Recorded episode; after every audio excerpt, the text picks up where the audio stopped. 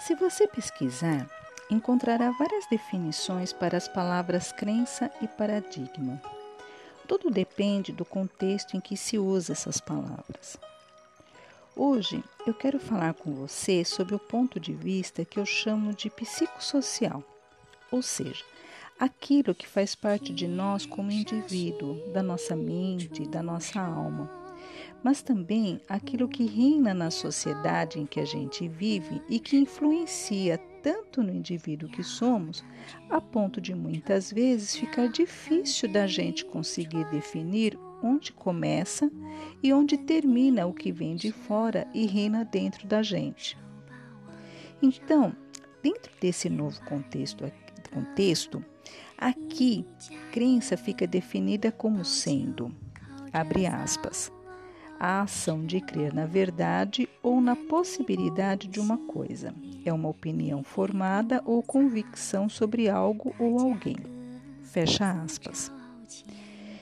E um paradigma fica sendo, abre aspas, um sistema de valores, práticas e crenças, fecha aspas.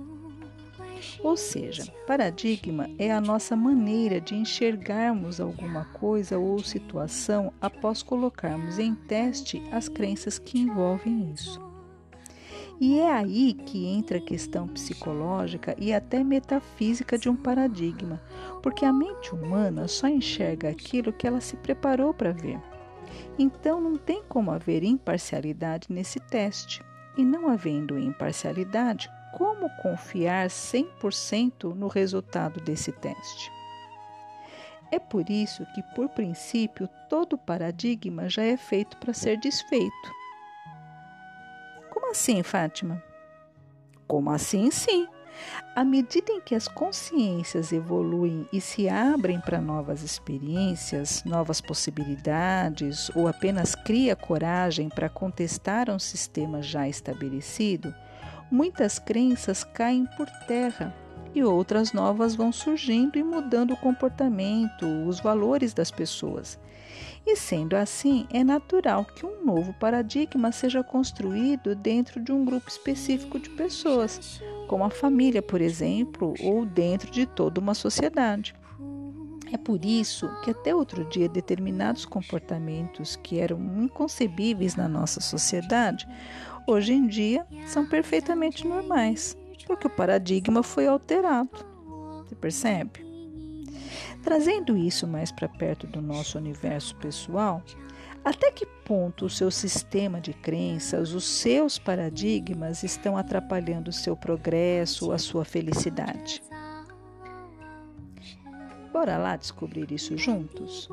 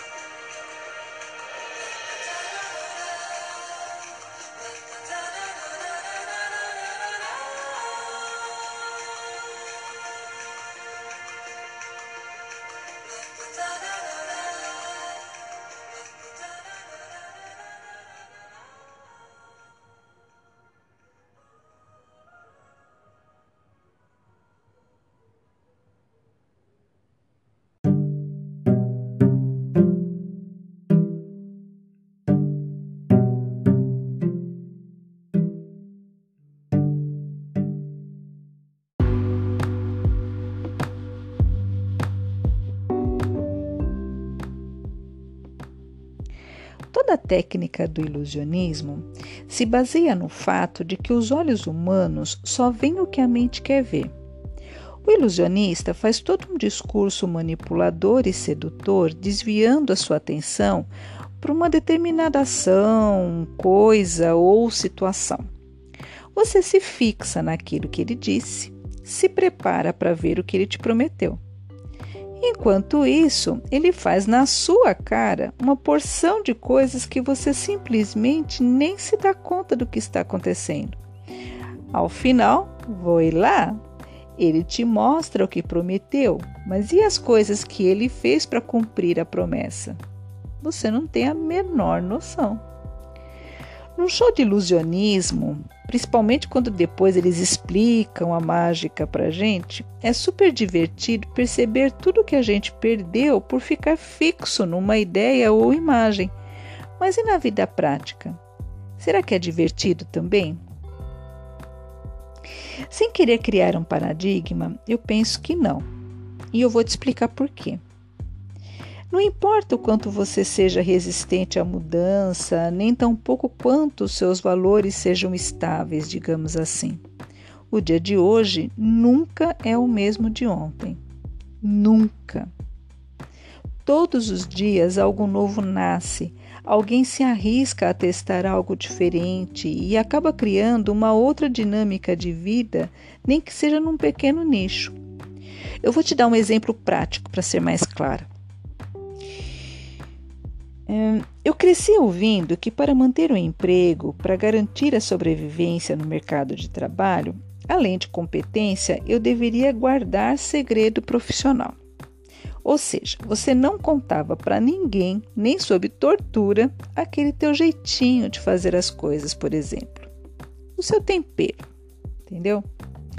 Isso funcionou por muito tempo, eu acho que séculos, porque quando eu cheguei no mercado de trabalho, a crença de que se o patrão descobrisse o seu segredo, ele te daria um pé na bunda, ou então o teu colega de trabalho te passaria a perna e tomaria o teu lugar, já existia há muito tempo. Eu não vou te dizer que isso não acontecesse, mas isso não era garantia de sucesso para quem fosse adepto da exploração do talento alheio. Pessoalmente, eu conheci sim pessoas que adotavam esse tipo de comportamento, mais entre colegas de trabalho, viu, do que entre os patrões. Justiça seja feita nessa guerra que ainda persiste entre a classe trabalhista e a patronal. Mais um paradigma que precisa ser quebrado, diga-se de passagem. Mas aquele colega chupim nunca ia muito longe ou pelo menos nunca vi algum com sucesso permanente. Mas não é esse o foco, tá? No momento, pelo menos. Vamos continuar.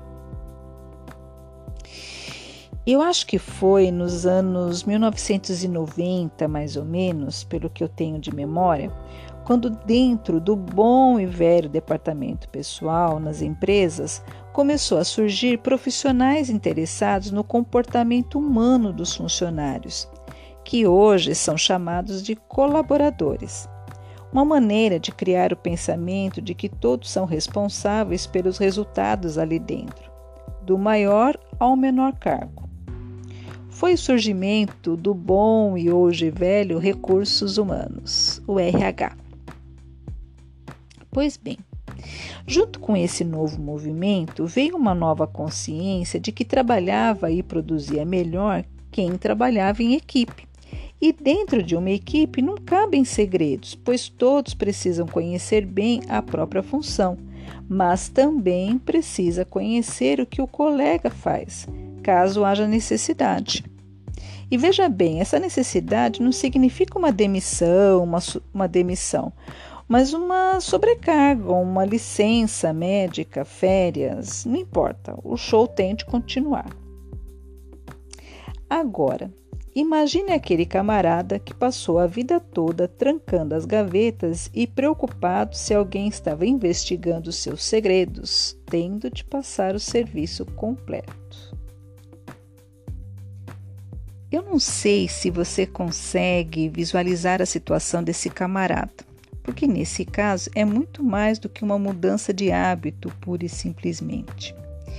Essa pessoa realmente acredita que nessa nova dinâmica existe uma má intenção por parte é, dos superiores, que não é justo dividir com outros os méritos de uma tarefa e não consegue enxergar que, da mesma forma que os colegas estão lucrando, entre aspas, né, com os conhecimentos dele, ele também está lucrando com os conhecimentos dos colegas. Porque afinal, dentro das próprias crenças dessa pessoa, se o colega está ali empregado é porque ele também tem um segredo profissional guardado a sete chaves e que agora também será compartilhado. Mas a mente dele limita essa percepção e o sofrimento vem. Mais do que isso, a demissão veio para muitos que não se adaptaram a esse novo paradigma, com o um segredo profissional e tudo. E o que é pior, a empresa não faliu por causa disso. Dependendo da situação, no máximo passaram por um período de adaptação e a vida continuou. E qual a conclusão desse exemplo? É, para os que se adaptaram ao novo paradigma, a jornada profissional prosperou. Os que se apegaram ao paradigma anterior tiveram dificuldades e aquilo que era apenas uma crença ganhou um sobrenome: limitante. Limitante porque dificulta o desenvolvimento daquele profissional no mercado de trabalho que hoje em dia tem até um rótulo: pessoa individualista. E pessoas individualistas não costumam ir muito longe nessa nova sociedade. Eu sei que você deve estar pensando. A Fátima fala isso porque não conhece as cobras que eu conheço e sou obrigada a conviver no meu trabalho todos os dias. E eu te respondo: será que não?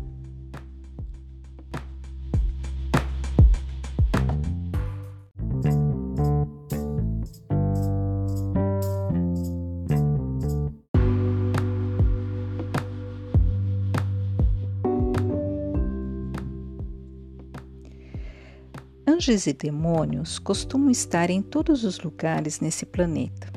Portanto, eu também já conheci várias cobras, algumas até com asas, viu?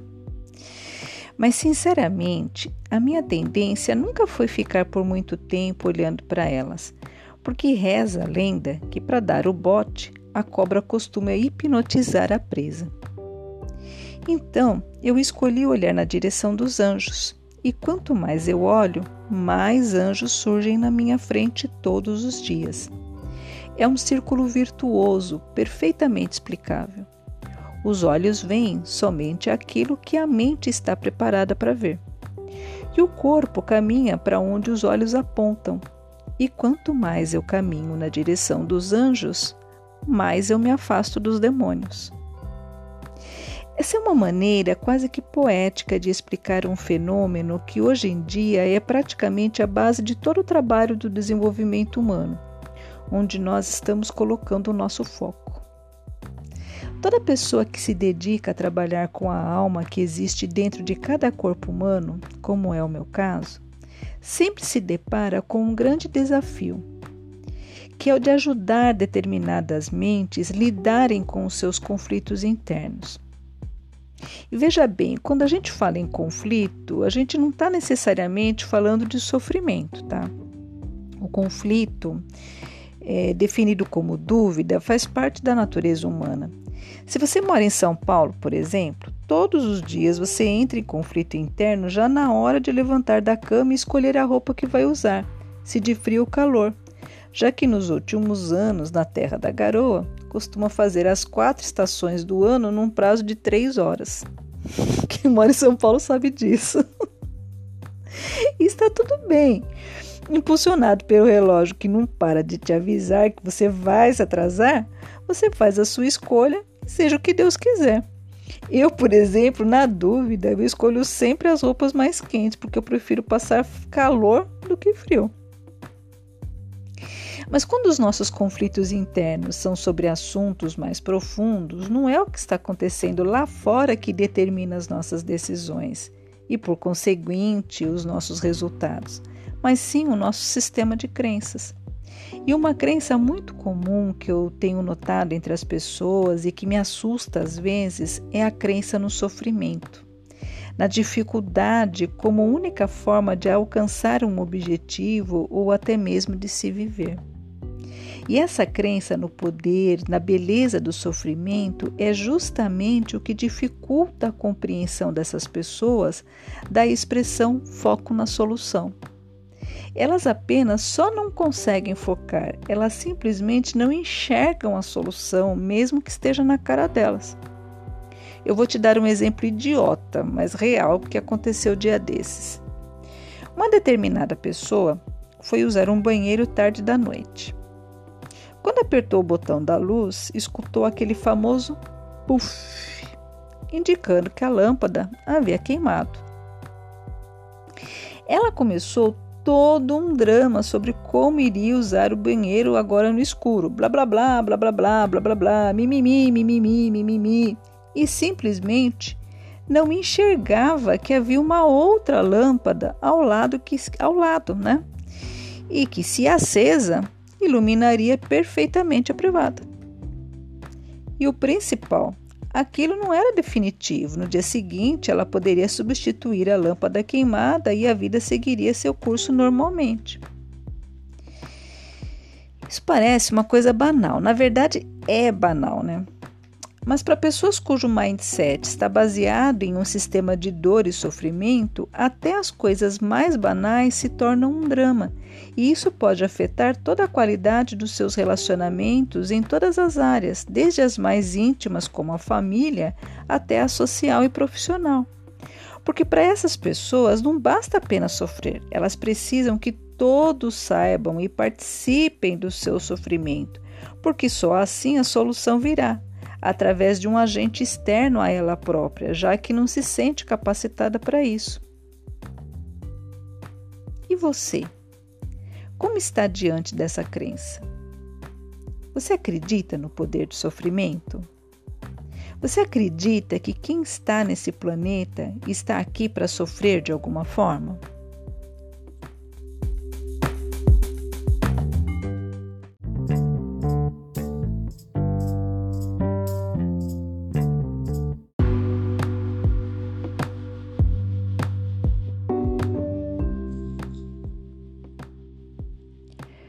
Todos os problemas são decorrentes do sistema de crenças que uma pessoa, empresa, país ou planeta tem.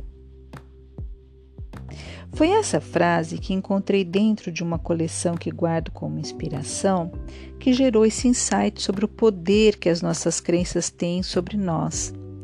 Inclusive, ela nem é minha, mas não está anotada a autoria e por isso não tenho como dar os créditos agora.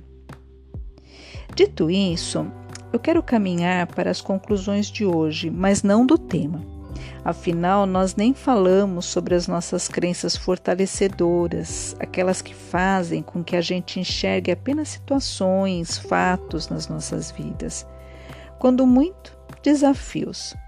E, na melhor das condições, enxerguemos oportunidades. É, por agora, eu só quero despertar a sua consciência, pois o propósito de todo o meu trabalho é te induzir, no melhor sentido da palavra, a pensar, a ver, a enxergar coisas em si, nos outros, à sua volta, que normalmente você não se dá conta. E a partir daí, abrir portas de conhecimento que te possibilitem cumprir uma missão que é comum a todos nós, seres viventes nesse planeta, que é evoluir. E que tal você estender esse insight nas redes sociais, me contando ao menos uma crença fortalecedora que você descobriu em você mesmo e que te ajuda a lidar melhor com os seus desafios? Bora lá?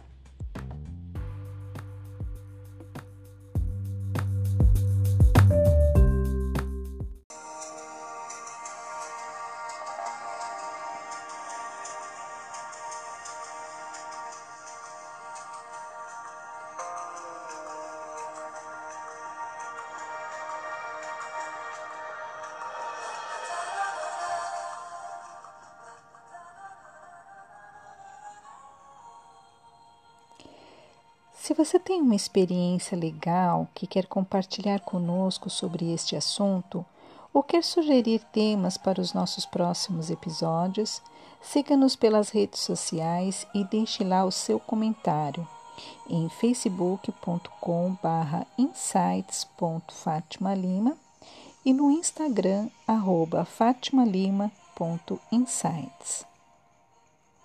E se gostou, compartilhe. Todo sábado tem um novo episódio aguardando você. Insights. A nossa bandeira é a liberdade de ser quem somos. Tenham todos um bom final de semana, muita luz e paz.